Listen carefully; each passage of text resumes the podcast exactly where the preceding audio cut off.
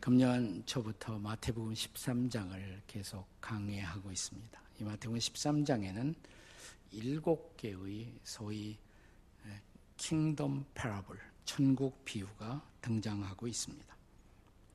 먼저는 두 개의 길이가 비교적 긴 비유가 등장합니다. 씨 뿌리는 자의 비유, 그리고 곡식과 가라지의 비유가 상당히 길이가 긴 비유에 속합니다. 다음에는 네 개의 아주 비교적 짧은 비유가 이어서 등장합니다. 겨자씨의 비유, 누룩의 비유, 숨겨진 보화의 비유, 진주의 비유 이네 가지는 아주 짤막한 비유죠. 그리고 이제 마지막으로 중간 길이를 가진 일곱 번째 비유가 기록되고 있습니다. 흔히 일곱 번째 마지막 비유를 그물의 비유 이렇게 일컫습니다. 그런데 이 비유들은 우리가 피상적으로 이렇게 보면 그 얘기가 그 얘기 같은 유사한 내용을 담고 있는 것으로 보여지지만 좀 더 엄밀하게 분석적으로 이렇게 들여다보면 통일된 하나의 주제, 그것은 하나님의 나라예요. Kingdom of God. 하나님의 나라 주제를 강조하면서 이 주제를 상승적으로 발전시키다가 마침내 하나님의 나라가 어떻게 완성되는가를 어, 보여주고 있습니다. 네 가지 그 밭의 비유를 통해서 처음 복음의 씨가 다양한 마음밭에 뿌려진다는 사실을 가르치고 이어서 알곡과 가라지의 비유를 통해서 그런데 그것이 다 충실한 알곡이 되는 것이 아니고 그 중에는 가라지도 섞여서 자라나고 있다는 것을 가르칩니다. 이어서 겨자씨와 누룩의 비유를 통해서 하나님의 나라의 확장성, 하나님의 나라는 내적으로 혹은 외적으로 계속해서 성장하고 있다는 것을 가르치고 더 나아가 보화와 진주의 비유를 통해 그 하나님의 나라의 놀라운 가치, 그 보배로운 가치를 지닌 하나님의 나라가 어떻게 수동적으로 우리에게 다가오는지 혹은 능동적으로 그 나라를 어떻게 발견해야 하는 것인가를 가르칩니다. 이제 마지막 그물의 비유입니다.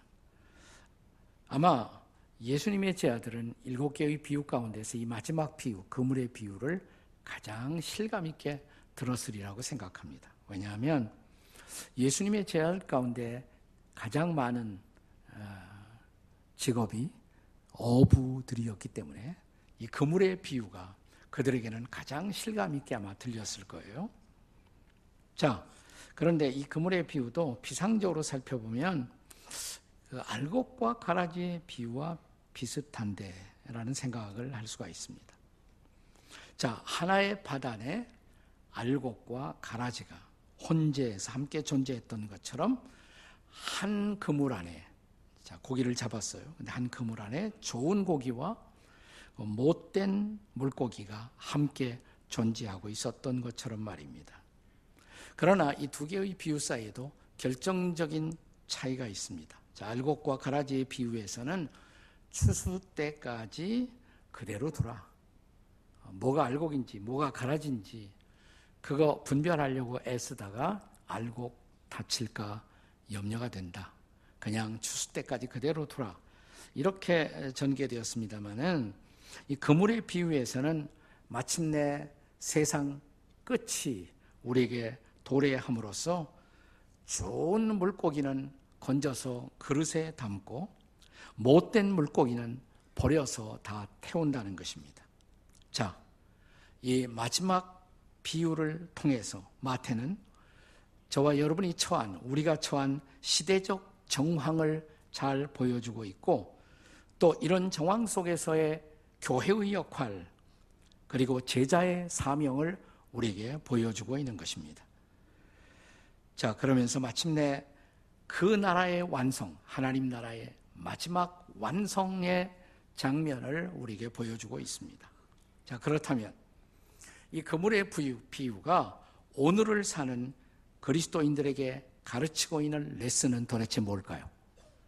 그 첫째는 지금은 큰 그물로 물고기를 잡을 때라는 사실입니다. 자, 본문의 47절의 말씀을 함께 읽습니다. 47절 다 같이 시작.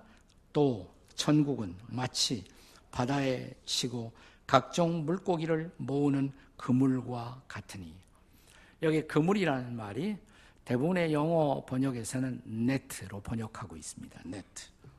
그런데 본래 히라보 원문에서는 신약성경은 본래 히라보로 기록되어 있으니까 원문에 의하면 이 단어가 사게네라는 단어로 되어 있어요. 사게네.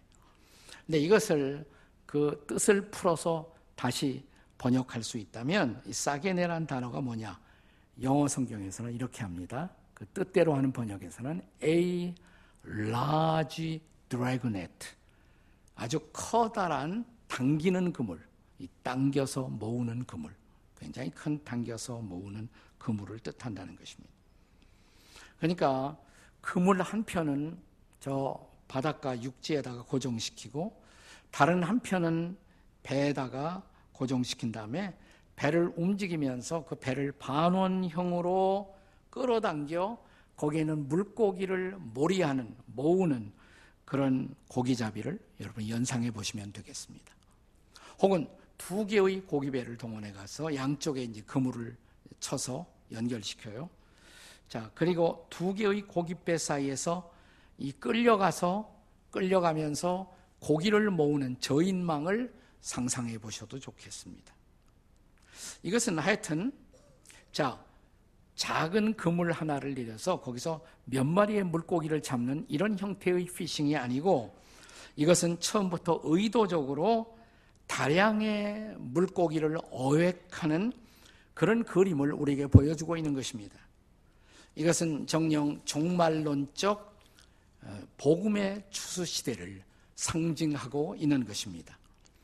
예수님이 이 땅에 오실 때요, 네, 이미 그런 추수 시대가 도래했다는 것을 예수님이 선포하십니다. 요한복음 4장 기억하십니까? 사마리아 여인이 예수님과 우물가에서 얘기하고 제자들은 마을에 음식을 구하러 갔습니다. 돌아왔습니다. 자, 그러면서 어, 어, 뭐 여기 잡수실 음식이 있다 그러니까 나는 이미 배부르다.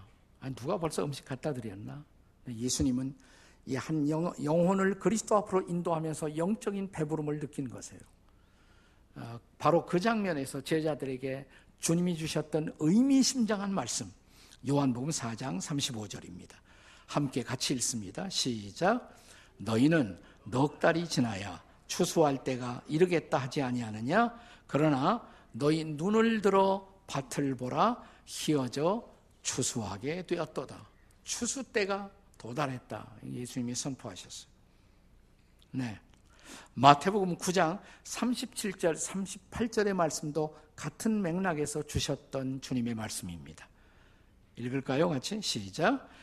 예, 제 아들에게 이르시되 추수할 것은 많되 일꾼이 적으니 그러므로 추수하는 주인에게 청하여 이르되 추수할 일꾼들을 보내어 주소서 하라 하시니라. 네, 추수 때가 이미 도달했다. 예수님이 오셔서 선포하는 거예요. 그러니까 아, 추수 영혼의 추수의 사역은 주님 오셨을 때 이미 벌써 추수기에 들어갔다고 할 수가 있습니다. 이런 영적 추수가 일어나는 현상, 많은 곡식을 거두어 드린다. 혹은 많은 물고기를 모은다. 이런 영적 추수의 현상을 가리켜서 교회 역사를 연구하는 음, 사가들은 이것을 영적 각성이다. spiritual awakening 혹은 부흥이다. revival 이렇게 말합니다. 소위 영적 각성이 일어나면 부흥의 시대가 일어나면 안 믿던 사람들이 수많은 사람들이 때를 지어서 교회 안으로 몰려드는 이런 현상. 이게 영적 각성기에 부흥기에 일어났던 현상들이에요. 그러니까 예수님 이 땅에 오시고 나서 자 이런 추수기가 도래했고 추수마당이 펼쳐지기 시작하는데 근데 이 추수마당은 이 지구촌에서 장소를 옮겨가면서 계속되었습니다. 지금까지. 자 우선 예루살렘 마가의 다락방에서 120명이 모여서 기도할 때 오순절 성령이 강림하시죠. 그 다음에 어떤 현상이 일어나요? 수많은 영혼들이 때를 지어 예루살렘 교회 안에 몰려듭니다. 5천 명이 들어오고 3천 명이 들어오고 만 명이 들어오고 네, 이게 부흥이에요. 바로 이 부흥이에요. 자, 그 다음에 이런 복음의 역사는 예루살렘을 거쳐서 안티옥으로, 안티옥은 지금의 터키라고 할 수가 있습니다. 이 안티옥, 어, 당시에는 소아시아, 또 새로운 로마 이렇게 불리워졌는데 소아시아를 거쳐서 그 다음에 유럽으로 복음이 전파되면서 소위 컨스탄티노플, 지금은 우리가 이스탄불이라고 부르고 있습니다만은 컨스탄티노플과 로마는 새로운 복음 추수의 중심지가 되었습니다. 중세기에 일시적으로 암흑기가 찾아왔습니다만은 소위 수도원 운동을 통해서 영적 지도자들은 영적 각성을 경험하면서 새로운 추수기를 기다립니다. 드디어 찾아왔던 새로운 추수기가 바로 종교 개혁 운동이에요. Reformation 운동이에요. 종교 개혁은 유럽 대륙을 흔들어 깨웠고 독일, 프랑스, 영국이 복음화 되기에 이르렀습니다. 이어서 독일에서 의미심장한 소위 경건주의 운동이 일어나게 됩니다. 이 경건주의 운동은 경건을 사모하는 심령들을 흔들어 깨웠고 소위 독일의 할레 대학을 중심으로 세계 선교 운동이 일어나요. 세계 선교 횃불을 들고 수많은 선교사들이 전 세계로 어, 퍼져나가게 됩니다. 이어서 영국과 미국을 중심으로 해서 소위 청교도 운동이 일어나죠. 퓨리탄 무브먼트가 일어납니다. 예, 그러면서 성도들의 심령이 정결해지고 복음의 임팩트가 온 나라에 예, 미치게 됩니다. 이어서 자 미국을 중심으로 해서 제 1차 그리고 제 2차 영적 대각성 First and Second Spiritual Awakening 운동이 미국 역사 속에 일어납니다. 네. 뭐 조나탄 에드워드 이런 분들이 이런 중요한 운동의 중심에 있었습니다. 그리고 1900년대 초에 영국에서 다시 한번 웨일스에서 부흥 운동이 폭발합니다. 자, 그 영향으로 웨일스 부흥 운동의 영향을 받고 일어난 또 하나의 부흥 운동이 한국의 평양 대부흥이에요. 한국의 평양 대부흥이에요. 평양 대부흥이 일어났을 때 안 믿었던 수많은 사람들이 교회로 몰려들고 교인들은 회개하고 교회는 새로워지고 자, 이제 전 세계적 선교 운동과 세계적 영적 추수의 현장이 넓혀지기 시작합니다. 온 세계로. 그리고 이어서 일어나기 시작한 소위 성령 운동, 이걸 제3의 물결 운동, The Third Wave Movement라고 불리워지는데 성령 운동이 폭발해요. 전 세계적으로. 모든 교파를 막론하고 성령이 사람들의 마음의 심령을 적시면서 성령 추수 운동이 벌어집니다. 그래서 이제는 이 추수의 마당의 중심이 서구권이 아니라 비서구권, 아시아, 남미, 그리고 아프리카로 옮겨진 채로 21세기의 마지막 부흥기에 우리는 들어서게 된 것입니다. 그러니까 지금이야말로, 지금 여러분과 저가, 우리가 살고 있는 바로 이 시간이야말로 우리가 큰 그물을 펼쳐서 5대양 6대주에서 하나님의 물고기를 모아야 할 그때가 된 것입니다. 믿으십니까, 여러분? 아, 그거밖에 남면이 없어요? 흥분이 안 됐어요? 우리가 살고 있는 시대가 어떤 때인지 여러분 생각해 보세요. 지금은 영적 추수의 때예요. 여러분 생각해 보세요. 한국 교회 맨 초기만 해도 자, 복음을 받아들이는 우리 한국 사람들이 이제는 미국 다음으로 가장 많은 선교사를 전 세계에 보낸다. 이게 상상이 되는 얘기예요. 네, 불과 130년 전에 복음을 받아들인 우리나라가 이제는 미국을 제외하고는 전 세계 가장 많은 선교사를 보내고 있다. 놀래야 돼, 놀래야 돼요. 놀라운 사실이에요, 이것은 정말 생각하면. 그리고 또 생각해 보세요. 그냥 우리 교회 생각해 보세요. 여름철이면 자, 우리 교회에서 우리 교회 교인들이 젊은이들이 그리고 우리 자녀들의 손까지 다 잡고 국내 국내뿐만 아니라 해외까지 흩어져서 여름철이면 우리가 단기 선교하잖아요. 국내외 합해서 거의 4천 명, 5천 명까지 우리가 여름철이면 흩어져서 전 세계에 나가서 선교지에서 복음을 전한다. 여러분 상상이 되십니까? 지금 우리가 기적을 경험하면서도 그 기적을 몰라요. 여러분, 우리는 놀라운 기적의 시대를 살고 있다는 사실을 믿으시기 바랍니다. 옆에 사람에게 당신은 기적의 주인공이십니다. 한번 해보세요. 근데 이거는 좀 그렇게 단기 선교도 나가보고 그래야 알지, 이게. 그게, 그게 경험이 되죠, 경험이 되지. 제가 지난주에 설교에도 말씀드렸습니다만은, 예, 인도네시아 가서 그 명절에 나는 누가 오겠나 생각하고, 뭐, 그 도시에 예, 연합 집회라는 데 갔더니 꽉 찼단 말이에요. 네. 그러니까 거기도 지금 추수 때가 온 거예요, 추수 때가. 예, 그들이 복음의 메시지를 듣고 반응하고 주님 앞에 헌신하는 모습 놀라운 부흥이 지금 폭발하고 있어요. 전 세계적으로. 예, 중국 같은데 약간 지금 주춤하고 있습니다만은 저는 이것도 새로운 부흥 운동의 전야제 같아요.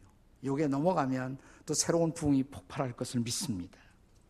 지금 우리는 마지막 역사의 추수 마당, 그 마당의 일꾼으로 소명되었다는 사실을 믿으시기 바랍니다.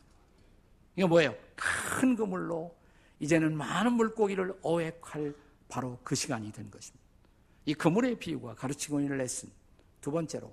그 둘째는 이 큰 그물로 차별 없이 각종 물고기를 모아야 한다는 사실입니다. 본문의 이 47절을 읽어보면 천국은 마치 각종 물고기를 모으는 그물과 같다. 그물과 같다. 여기서 각종 물고기라는 단어를 주목해 보십시오. 차별이 없어요. 천국의 그물은 모든 물고기를 다 웰컴해야 합니다. 이것은 복음을 전하는 이 지상교회의 그물을 뜻하는 것입니다. 차별 없이 모든 사람에게 복음을 전해야 한다는 것입니다. 디모리전서 2장 4절의 말씀을 함께 상기하고 싶습니다. 같이 읽겠습니다. 시작. 하나님은 모든 사람이 구원을 받음에 진리를 아는데 이르기를 원하시느니라. 아멘이십니까? 모든 사람, 여기 모든 사람 그랬어요. 그 강조점을 잊지 마세요. 자, 베드로후서 3장 9절의 말씀도 함께 기억했으면 합니다. 자, 오직 이 대목부터 같이 읽어요. 시작. 오직 주께서는 너희를 대하여 오래 참으사 아무도 멸망하지 아니하고 다 회개하기에 이르기를 원하시느니라. 아무도 멸망하기를 원하지 않으세요. 다 모든 사람이 다 회개하기에 이르기를 원하신다라고 주님을 말씀하십니다. 따라서 오늘 우리가 던지는 그물, 그 그물은 차별 없이 모든 사람을 위한 구원의 그물이 되어야 할 줄로 믿습니다. 그러나 이런 하나님의 소원이 자동적으로 사람들의 구원을 보증하지는 않는다는 사실입니다. 자, 모든 사람의 구원을 하나님이 소원하시지만, 그러나 이 선물을 받아들이지 않는 사람, 이 선물을 거절하는 사람, 그들은 멸망해요. 하나님이 그들 멸망하기를 원하지 않으시지만, 그들이 구원받기를 원하시지만, 이 선물을 거절하는 사람들에게 멸망은 피할 수가 없다는 것입니다. 그런 의미에서 성경은 결코 소위 만인 구원론이나 보편 구원론을 지지하지 않습니다. 영어로 이걸 신학적인 술어로 Universalism 이렇게 말해요. Universalism.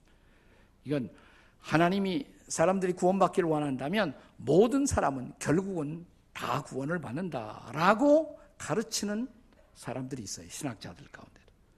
근데 이건 성경적이 아니다 이 말입니다. 자, 우리가 잘 아는 요한복음 3장 16절을 묵상해 보십시오. 하나님이 세상을 이처럼 사랑하사 독생자를 주셨으니 이는 그를 믿는 자마다 멸망하지 않고 뭐예요? 영생을 얻게 하려 하심이라. 자, 누가 영생을 얻습니까? 모든 사람이 다 영생을 얻습니까? 아니에요. 믿는 자마다. 믿는 자마다. 믿는 자가 영생을 얻는 것입니다. 믿지 않으면 어떻게 돼요? 자, 요한복음 3장 36절이 다시 명확하게 선포하고 있습니다. 요한복음 3장 36절 시작 아들을 믿는 자에게는 영생이 있고 아들에게 순종하지 아니하는 자는 영생을 보지 못하고 도리어 하나님의 진노가 그 위에 머물러 있느니라. 그래서 주께서는 다 구원을 원하시지만은 하나님의 진노 가운데 멸망할 사람들도 적지 않다는 것입니다. 그래서 드디어 이 거물의 비유가 가르치는 마지막 레슨에 우리는 도달합니다. 자, 마지막 레슨 뭐냐? 세 번째로는 이 그물에서 좋은 것과 그리고 못된 것을 분별할 때가, 구별할 때가 다가오고 있다는 사실이에요. 48절의 말씀을 다시 읽습니다. 48절 함께 읽습니다. 시작. 그물에 가득함에 물가로 끌어내고 앉아서 좋은 것은 그릇에 담고 못된 것은 내버리느니라. 자, 언제 이런 일이 누구에 의해서 일어나게 됩니까? 49절, 그 다음 절에요. 49절, 다 같이 읽습니다. 시작. 세상 끝에도 이러하리라 천사들이 와서 의인 중에서 악인을 갈라내요. 자, 언제 이런 일이 생겨요? 세상 끝에. 누가? 천사들이, 하나님의 천사들, 하나님의 신부님꾼들이 와서 의인과 악인을 갈라내는 그 일을, 심판을 진행하신다는 거예요. 자, 이 심판의 결과로 그러면 악인들은 어떻게 됩니까? 50절입니다. 50절 말씀 함께 읽습니다. 시작. 풀무불에 던져 넣으리니 거기서 이를 울며 이를 갈리라. 이게 바로 지옥의 생생한 표현이죠. 지옥을 의미하는 성경적 표현입니다. 자, 이 풀무불 속에서 이를 갈고 통곡할 것이다. 좋은 물고기, 이 좋은 물고기, 의인이라고 그랬어요, 의인. 이 의인은 그냥 도덕적인 개념이 아니에요. 우리가 예수를 믿고 믿음으로 의롭다함을 받은 사람, 용서받고 의롭다함을 받은 사람. 이 의인들은 천국으로 가고. 자, 이 복음을 거절한 나쁜 물고기들은 영원히 꺼지지 않은 불에 태움을 받게 될 것이다. 자, 좋은 물고기는 천국에 간다는 말씀이 그럼 어디에 있어요? 자, 이 그물의 비유와 아주 유사한 또 하나의 비유가 알곡과 가라지의 비유죠. 자, 마지막. 예, 가라지의 운명은 똑같아요. 다 불의 태움을 받아요. 알곡의 운명 어떻게 됩니까? 마태복음 13장 43절의 말씀 함께 같이 읽습니다. 다 같이 시작. 그때 의인들은 자기 아버지의 나라에서 해와 같이 빛나리라 귀 있는 자는 들으라. 자, 의인들은 어디에서? 아버지의 나라, 천국이죠. 해처럼 빛나게 될 것이다. 자, 이만하면 성경은 명확하게 천국과 지옥을 가르치고 있지 않습니까? 지금 드리는 이야기는 역사 속에 있었던 실화로 전해집니다. 세계 제2차 대전의 막바지, 소위 연합군의 노르만디 상륙 작전이 감행되기 바로 직전, 그때 일어난 일이라고 합니다. 일단의 미국 병사들, GI라고 그러죠. American GI들. 이 미국 병사들이 군목을, chaplain을 찾아와서 기도를 부탁합니다. 그러면서 질문을 던집니다. 치열한 전쟁을 앞두고 있으니까 자기들의 생명이 보장되지 못하는 이 안타까운 순간 얼마나 마음이 불안하겠어요. 그러니까 기도받으려고 군목을 찾아온 거란 말이죠. 근데 기도 받기 전에 질문을 던졌습니다. 한 병사가 군목에게 뭐냐면 목사님, 당신은 지옥을 믿으시나요? 지옥의 존재를 믿으시나요? 그런데 이 군목이 조금치의 망설임도 없이 말하기를 아 나는 지옥을 믿지 않소 라고 대답을 했다 그래요. 나는 지옥을 믿지 않소. 그러자 한 병사가 정색을 하면서 군목에게 이렇게 말했다고 합니다. 우리가 당신을 잘못 찾아왔군요. 내 생각에는 당신은 군목직을 당장 사임하는 것이 옳다고 생각하고 왜요? 라고 군목이 묻자 다시 병사는 말하기를 지옥이 없다면 당신 같은 군목의 존재는 필요가 없을 것이고 지옥이 있다면 지옥을 안 믿는 당신이 우리를 지옥에서 건져내는 구원의 길을 제대로 안내할 리가 없기 때문이요. 불행한 사실은 이것입니다. 소위 오늘의 목사들, 신부들, 사제들, 오늘의 성직자, 오늘의 신학자들 중에도 천국과 지옥을 믿지 않은 이들이 적지 않다는 것 아세요? 그래서 아무 교회나 가시면 안 돼요. 교회 선택 잘 하셔야 돼요. 내 영원한 운명과 관련되어 있기 때문에 그래요. 랜디 알콘이라는 어, 우리 시대의 한 신학자, 예언적 설교가로 알려져 있는데 이분이 쓴 책 가운데 헤븐, 천국이라는 책이 있습니다. 아직 한국말로는 번역이 안 된 것 같아요. 이 책에 보니까 이런 이야기가 어, 소개되고 있었습니다. 유명한 가수 루추아나 메치카라는 싱거의 이야기를 하면서 그녀가 시애틀의 어느 부자의 결혼식에서 가수로 초대되어 축가를 하게 되었다고 합니다. 그래서 와서 웨딩 그 의식에서 자 축가를 불렀습니다. 그리고 축가가 끝나고 식이 끝난 다음에 같은 건물 안에 맨 꼭대기층 빌딩 최 높은 층에서 top floor에서 소위 리셉션이 잔치가 진행되었다고 합니다. 그래서 남편과 함께 이 가수가 엘리베이터를 타고 꼭대기층에 왔어요. 내렸어요. 자, 엘리베이터에서 내리자마자 은은한 음악 소리가 들리고 또 향기로운 각종 음식 냄새가 어, 코를 찌릅니다. 그리고 시애틀의 그 시내 전경이 한눈에 이렇게 펼쳐지고 있었다고 합니다. 그리고 여기 저기 유명한 명사들의 얼굴이 보이고 있었다고 합니다. 그래서 입구에 딱 들어서려고 그러니까 그 안내 데스크에서 묻습니다. 이름이 어떻게 되시지요? 네, 자기 이름을 댔어요. 그러니까 남편 이름을 어떻게 되시죠? 아, 죄송한데 두 분의 이름이 다 이 리셉션 명단에 없네요. 그래서 루차나라는 이 singer가 아, 저는요. 아까 이 아래층 결혼식에서 제가 노래를 부른 사람이에요. 축가를 한 사람입니다. 그랬더니 안내하는 분이 receptionist가 참 죄송합니다만은 우리는 이 명단에 있는 사람들만 입장시키라는 오더를 받았습니다. 그때서야 메치카는 자기 남편에게 말하기를 여보 내가 그 invitation을 받았을 때 너무 바빠서 그 RSVP 참석 통보, 장을 보내지 못했네요. 그러자 receptionist는 죄송합니다. 저쪽 옆에 서비스 엘리베이터가 있으니까 그리로 안내를 하죠. 내려가셔야 합니다. 엘리베이터를 타고 그냥 아래로 내려오더니 딱 내려서 보니까 열리는 곳이 어디냐면 쓰레기장이었어요. 그 옆에 주차장이 있고. 네. 자, 이 결혼식 파티장에 들어가려던 그들은 입장권이 없었기 때문에 한순간 쓰레기장 하차장에 도달하고 만 것입니다. 랜디 알코는 바로 이 대목에서 이런 말을 합니다. 수많은 사람들이 천국의 파티장에 초대되었지만 지옥의 쓰레기장에 하차될 인생들이 적지 않다. 여러분의 마지막 운명은 어떻게 될까요? 당신의 마지막 운명은 우리 교회에서 가평에 철로역정 순례길을 만들고 수많은 사람들이 와서 지금 순례하고 있습니다만은 이 철로역정 순례길을 걷다 보면 무지라는 인물을 만나요. 이그노런스, 무지. 왜 무지냐면 자기는 다 안다고 생각해요. 예, 그래서 나만 따라오면 된다고. 괜히 힘들게 이기려고 하지 말고. 자기 이렇게 초청해요. 무지예요. 이 사람의 이름이. 그는 성도들과 같이 있기를 거부하고 자기 혼자 다닙니다.